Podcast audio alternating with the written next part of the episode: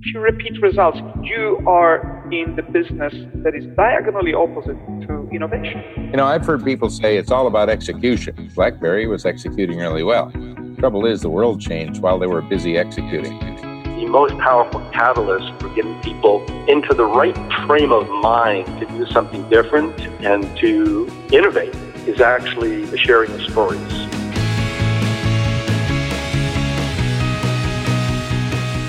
Welcome back to the Innovation Engine podcast. I'm David DeWolf, founder and CEO of Three Pillar Global. For this episode of the podcast, we'll be discussing how to become an insights driven business and how what we call at Three Pillar the product mindset can set you on the path to becoming one. Among the topics that we'll discuss are what it means to be insights driven, the advantages that are inherent in focusing your efforts on driving to business outcomes, and why you may be surprised at which role in a company is often becoming the driving force behind this shift. Here with us today to talk about all of that and more is Tyler McDaniel of Forrester. As Vice President of Buyer Experience Analytics at Forrester, Tyler is responsible for product strategy, operations, and client servicing. He manages a team of product managers and analytics insights professionals who help Forrester clients understand technology adoption trends, buyer behavior, and customer journey information for purchases of products and services. Prior to joining Forrester, Tyler delivered product and marketing strategy consulting solutions to technology vendors around the globe. Tyler started his career at Forrester, working as a data principal, guiding clients on marketing strategy decisions based on data. His experience covers a variety of topics, ranging from marketing positioning, messaging and programs, to go to market strategy, partnering, and channel strategy. He has held several marketing positions within the technology industry with a particular focus on enterprise software. I've also had the pleasure of spending a lot of time with Tyler at two conferences recently Forrester's Data Strategy and Insights Conference, and most recently, Outsell's Data Money. Welcome to the podcast, Tyler. Thank you, David. That is a lot more than a mouthful there. Uh, mouthful there, and I appreciate the kind introduction and the background. But it's a pleasure to be here, and I'm I'm looking forward to our conversation today. Yeah, me too. Uh, it, let's, on that note, start things off talking about the recent Forrester Data Strategy and Insights Conference that you and I were both at. Um, I got the opportunity to see you, and we talked about the characteristics of what make Forrester, uh, what Forrester calls insight driven businesses and, and how those are different from their competitors. What are the five competencies that uh, Forrester has identified of those businesses that have mastered this idea? Yeah, it's a great way to get started thinking about what this insights-driven business is. Um, to break it down into these these attributes, of these five categories, and let me just hit the highlights of them, and then I'll kind of circle back and give a little bit of detail. So, in a, in a simple nutshell, there's strategy, people, technology, process, and data. Now, those might not necessarily seem like, you know, things that you haven't heard about before, we haven't looked at uh, as, as we mature as organizations or offer new types of products or insights into the market. But we tried to build this out a little bit more. And let me break this down and, and start with the strategy. And when you hear some of these attributes, it'll start to make sense of how things have changed and how the market has moved mm-hmm. and how mm. we need to move. So, strategy. We're not just connecting data. Um, that's an important part of it, various different types of data. But we've got to marry that now with insights around that data. So, not just moving data into the right system and letting the system process, but insights. And more importantly, is translate that into an action. That could hmm. be a marketing action, that could be a customer service action, that could be a field service action, it could be a shipping and logistics action, right? Um, and what we is really we really see here on the strategy is we're trying to make this a closed loop environment, right? Mm-hmm.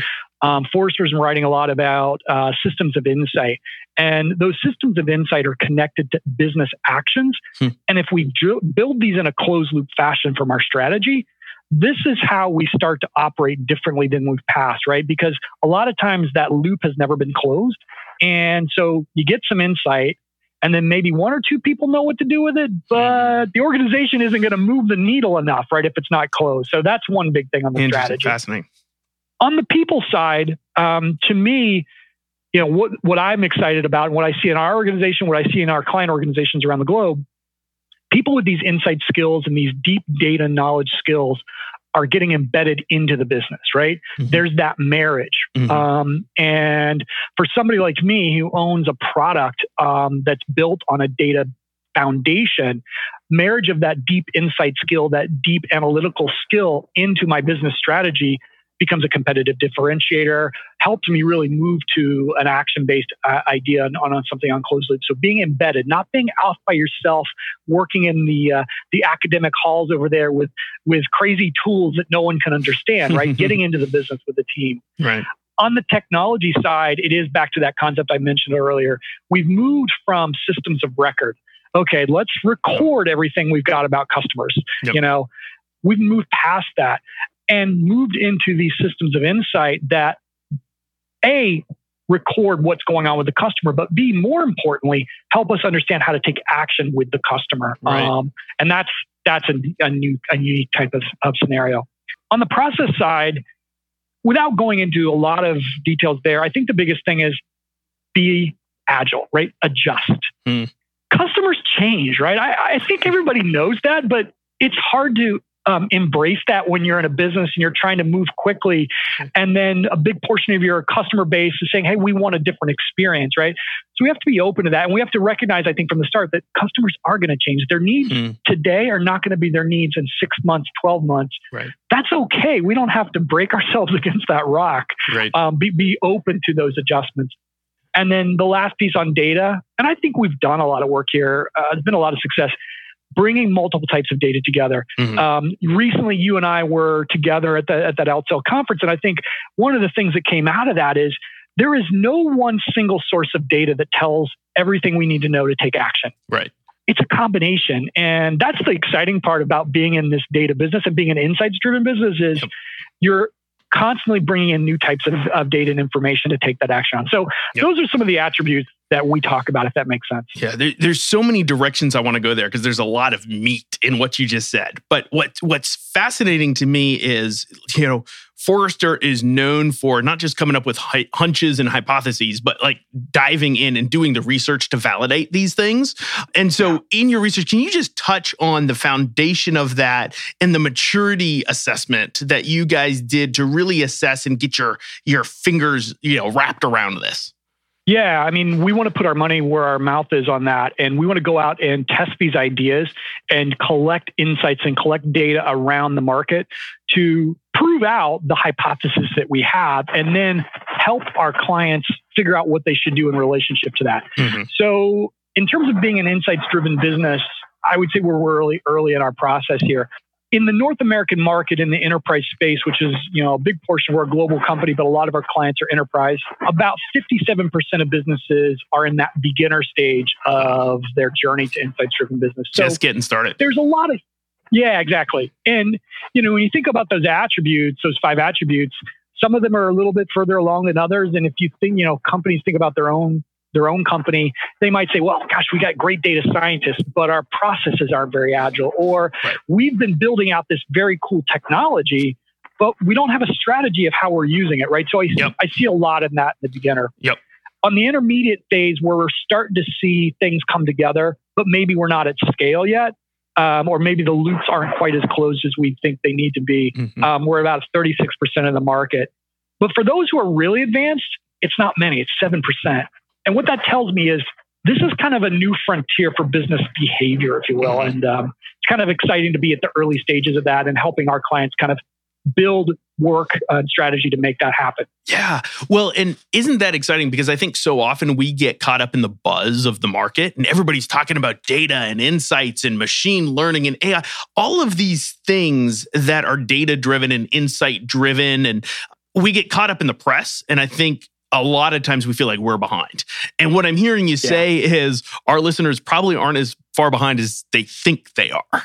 Yeah, don't get discouraged there on that front. And, you know, maybe that might feel like cold comfort to people, but what I would say is ask your peers and start working with your peers outside of your own organization, asking these questions of where you're at on your journey and the things that they're doing. Because chances are you're going to find more of them are kind of where you're at than you might expect. Yeah. And that's a that's an opportunity for learning and sharing and collaboration, which you know, I think is is fruitful for everybody to get involved in.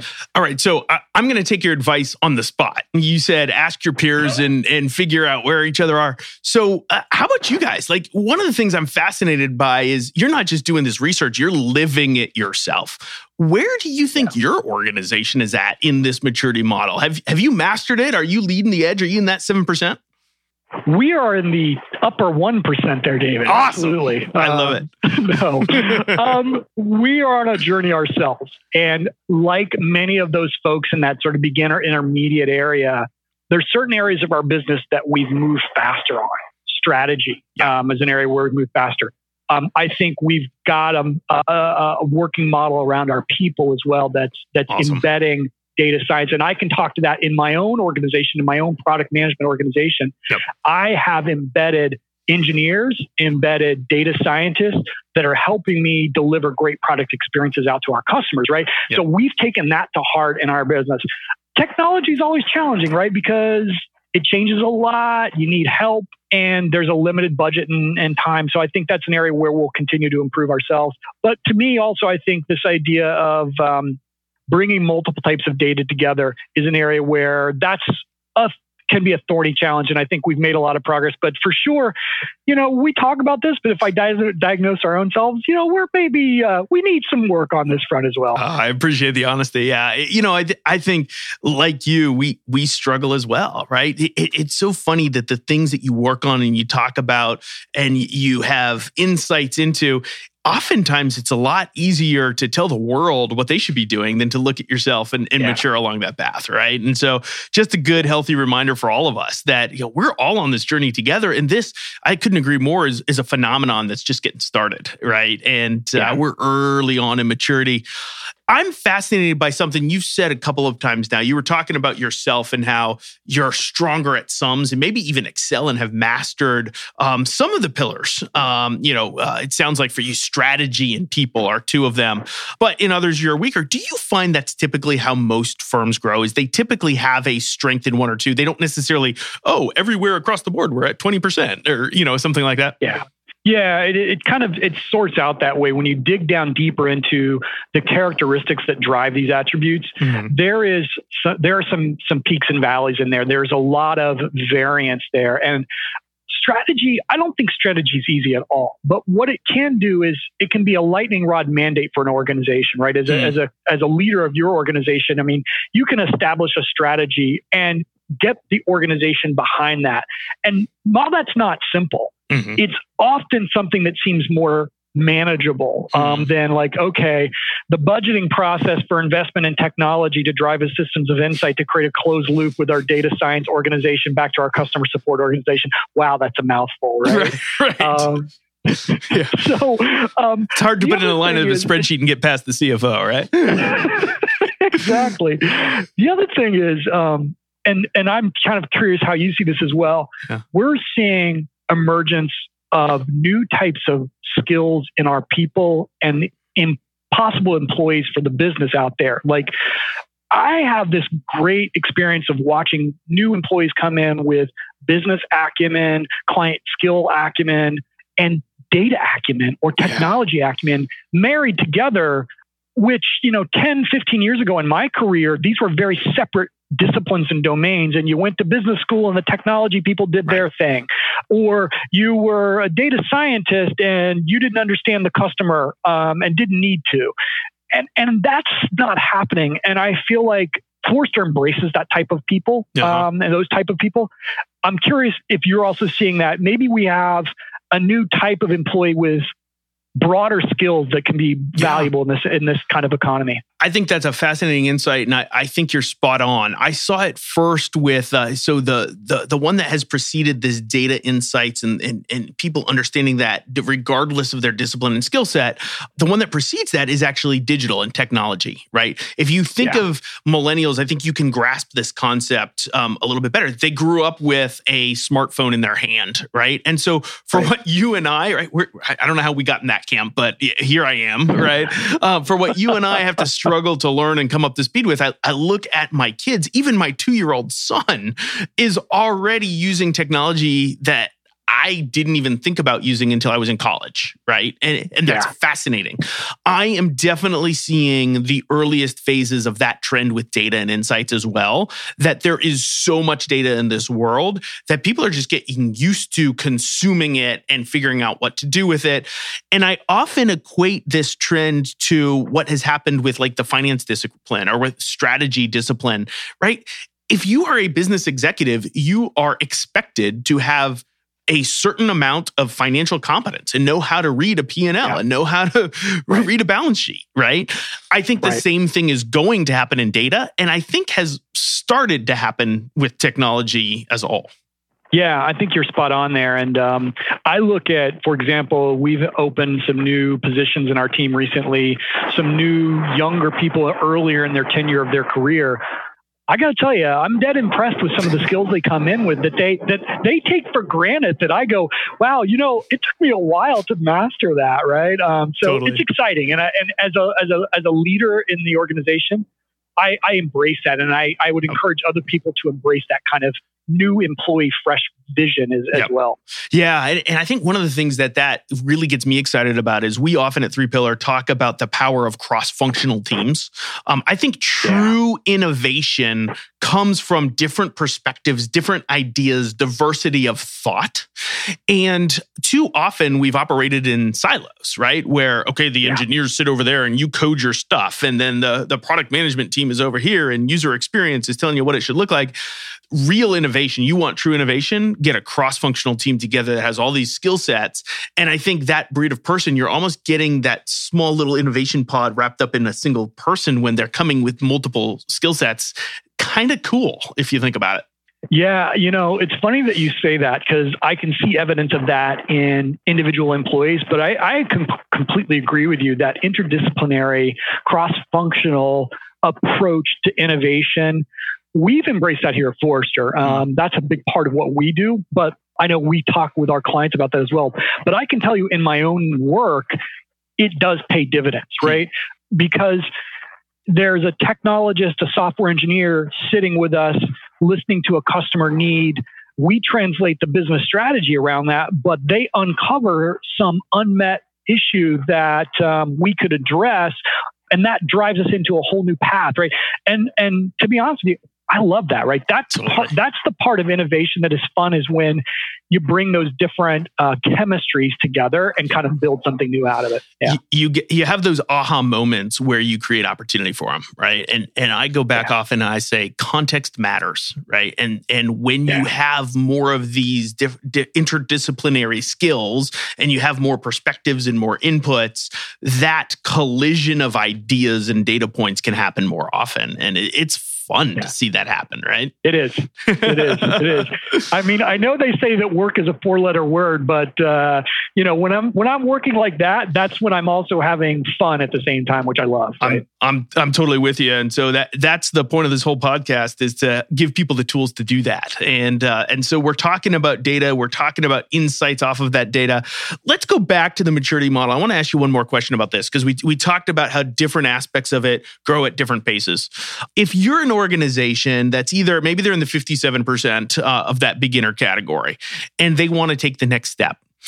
Do you say focus on your strengths and and get even better on your strengths or do you say, you know what, broaden out and make sure that you're growing across all of these different frames together? Yeah, I, I would say it's probably more of the latter, but it's the latter in terms of building up some of the areas where you need more capability or more skills or more uh, agility. Okay. But manage it at scale. Don't try to overdo it across the organization. So, because what I've sort of had an experience of, and I think one of the things we see with our clients is a challenge with this is when it goes to scale, it's easy for things to get complicated or burdensome or weighed down, right? Okay. So if you're good on your strategy, you're good on your people, institute a process and use the right technology and bring the data in there and then get some mastery going there hmm. because nothing perpetuates success like success, even at a small scale, right? And yep. so I feel like bringing up the other attributes kind of at that same level and then talking about adding the scale and the aperture of it will help clients be more successful in this because you know if you're trying something new in particular you're always in the, in this business world we live in. You're going to have to validate and prove that you've made a business impact. Mm-hmm. And so, why not hit a couple of marks of success and then build it out from there? Totally. So that gets me excited because it actually brings me, you're talking about momentum creating momentum. And it's a thought that I had when you were talking about process and you specifically talked about managing change well in this agile environment, that type of thing. That begins to intersect a little bit with what we call the product mindset and the way that in order to innovate, we think you have to excel at change. And so yeah. I would say one of the hurdles that I often see in businesses is that they are trying to still manage change.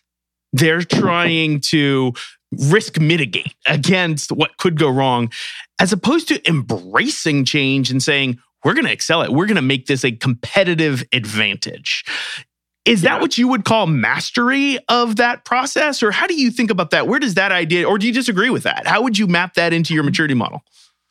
No, I like that a lot. I think it's true. I think it's becoming, you know, the only thing that's inevitable is change here. And and mm. and if you ride it appropriately, you still have to prioritize, right? You can't do all things at all times.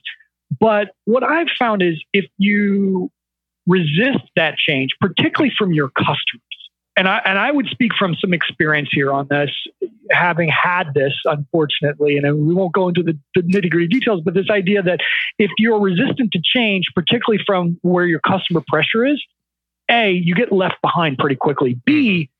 you get kind of in this death grip of a belief about your customer or your business that becomes less true the further you get away from that point.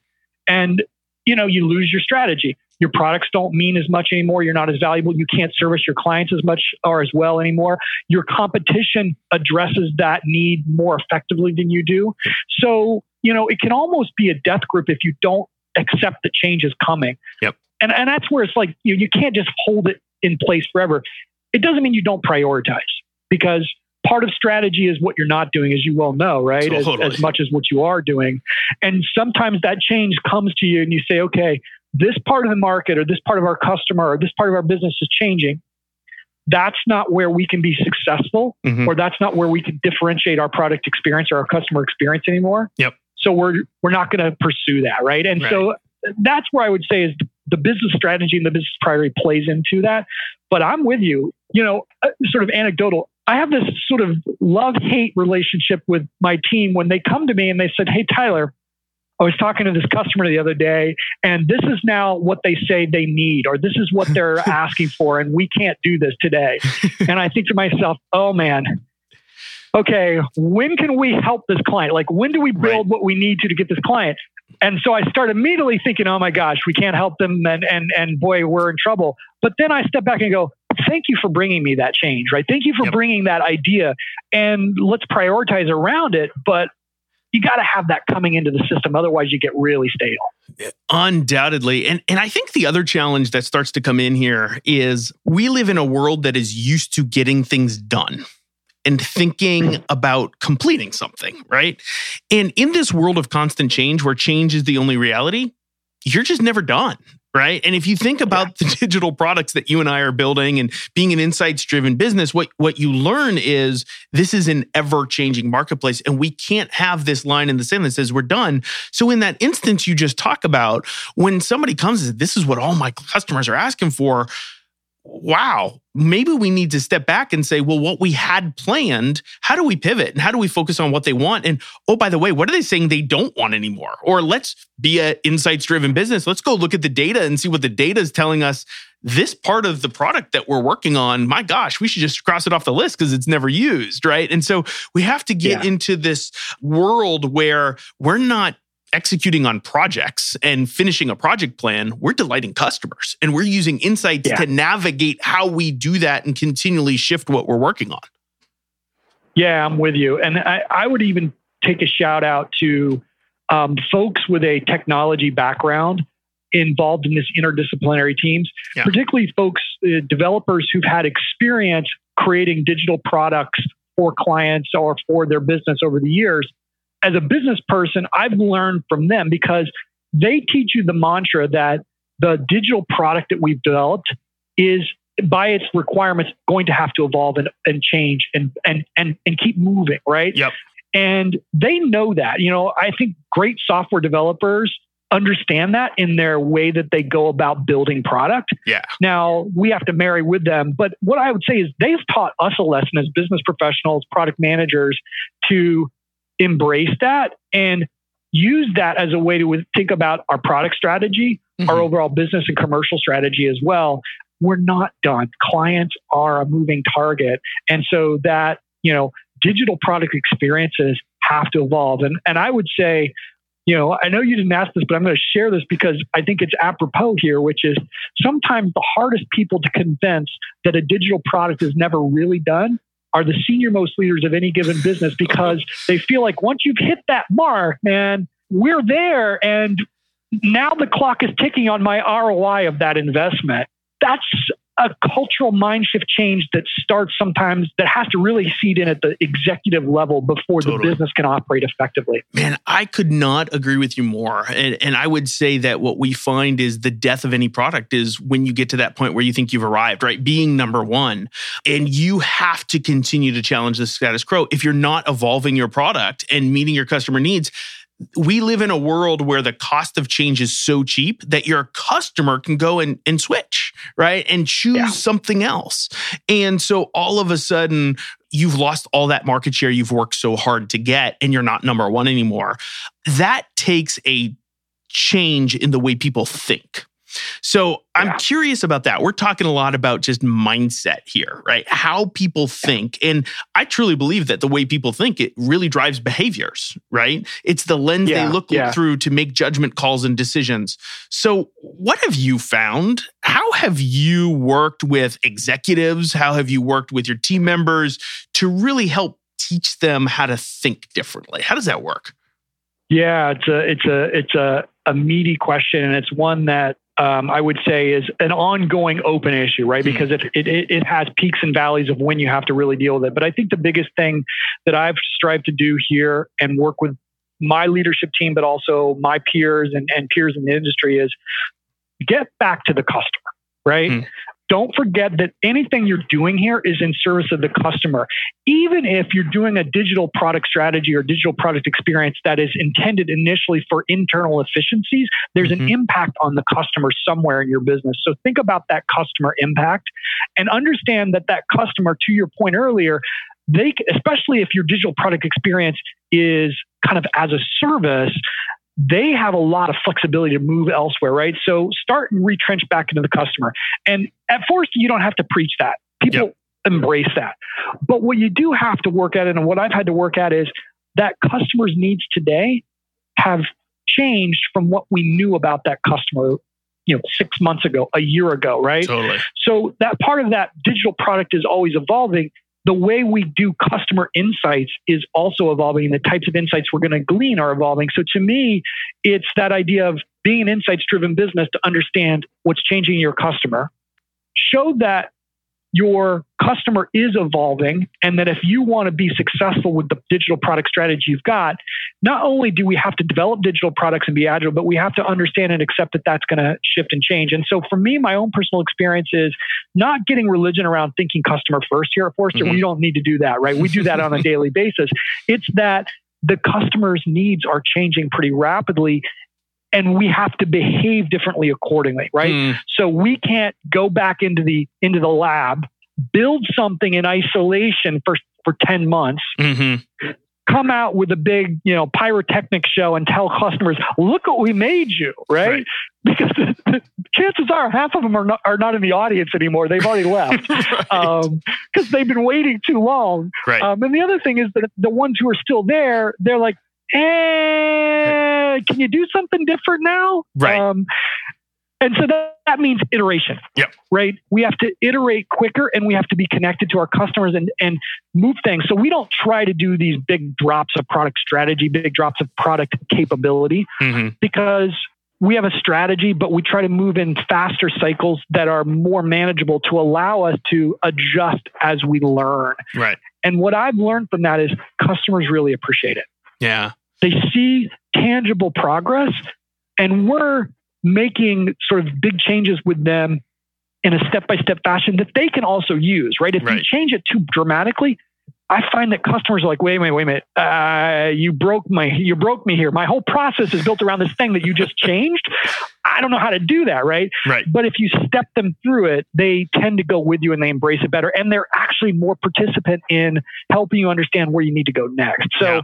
You know, that's kind of my experience of working in this around your question is, Yeah. is there's a lot of facets of how that question manifests in our operations around here. Yep. Yep. And so it sounds like you're really teaching people by, hey, yeah, we have a focus on the customer. Let's think about the ramifications of that. And what does a customer need and want? How do we serve them best? And oh, by the way, we do that through these small incremental tweaks. And I heard you say a really key thing, which I like, which is let's be a learning environment. Right. Let's learn from them. And so it's not just iterating quickly, it's making sure you have that feedback loop, goes all the way back to the beginning of what we just talked about, about having that closed loop cycle, right? It's not enough to collect the Yeah. insights. It's about we have to learn it, we have to digest it, and then we have to act on it again. And so I'm starting to see this picture of how these insights are actually fueling our iteration and allowing us to go faster and faster and faster.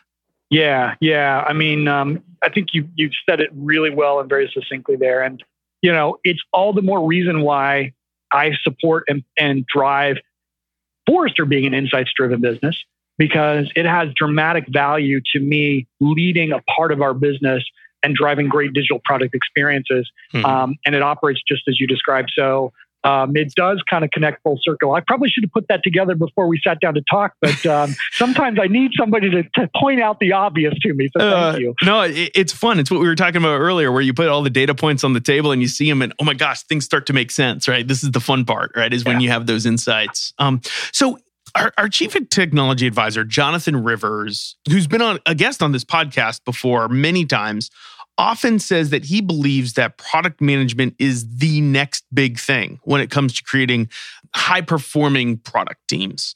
I'm curious, do you think he's onto something there? And is it possible that a discipline that is seemingly so commonplace can really help differentiate the best from the rest in the product space?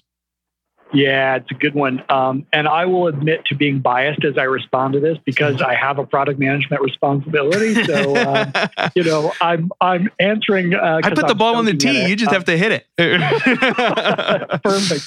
No, you know, I, I really do think it is, and and and and, and I mean that uh, sincerely. In as much as product management has a really you know central role, it's kind of like the central nerve system of our digital product experience, our client experience, how we coordinate with internal resources to execute. And all the other organs are really important here, right? You know, all the other compla- players that are helping us contribute, the developers, the UX team, the data scientists, you know, uh, the customer support and customer engagement teams, or, or however the business is operating relative to to the listeners. But what I would think is that the product management has to kind of see across all this. Mhm. And so when I hire in product managers, when I coach product managers, and when we work against how we're going to behave, number one is we, you know, exercise a high degree of accountability for success, right?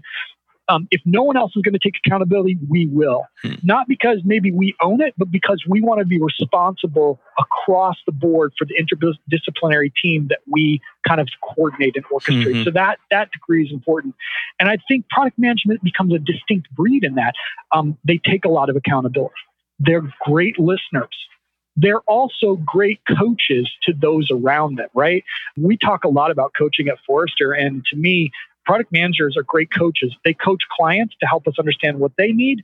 They coach internal teams to get the most effective output and the most effective success out of them. And they kind of sit in the center of all of that. So, product management's a great area to be in because we're doing a lot of things to drive business success, and um, we're kind of at the center of that. And we see Yeah. it all.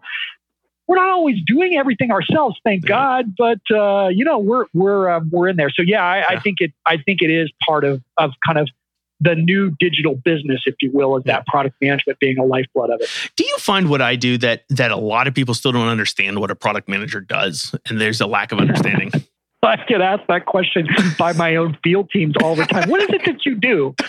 Can you do this for me? Can you do that for me? Right? Yeah. Um, yeah, it's a big mystery. I, I think it is.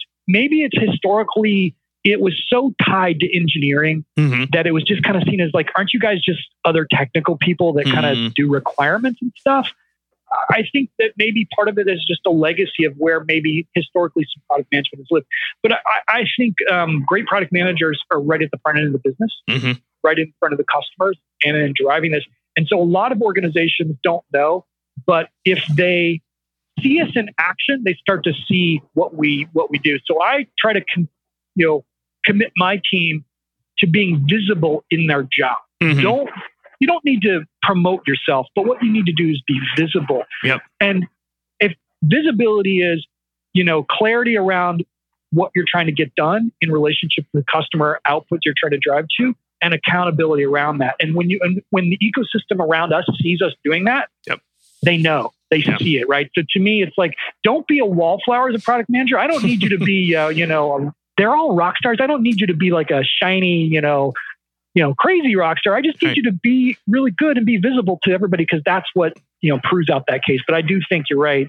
The world is wondering what we do around here, and uh, uh, we're on our path to showing them, right? Yeah, n- no doubt about it. And I, I think needed more and more and more in this digital world, right, is is so important. Bo- boil it down for us. Three different points. What is the key role that a product manager plays? And I picked three. It might be two, it might be four. I don't know. But if, if you had to summarize it for somebody off the street that you were saying for the first time, let me let me describe for you what do I do uh, uh, in leading product? What is it?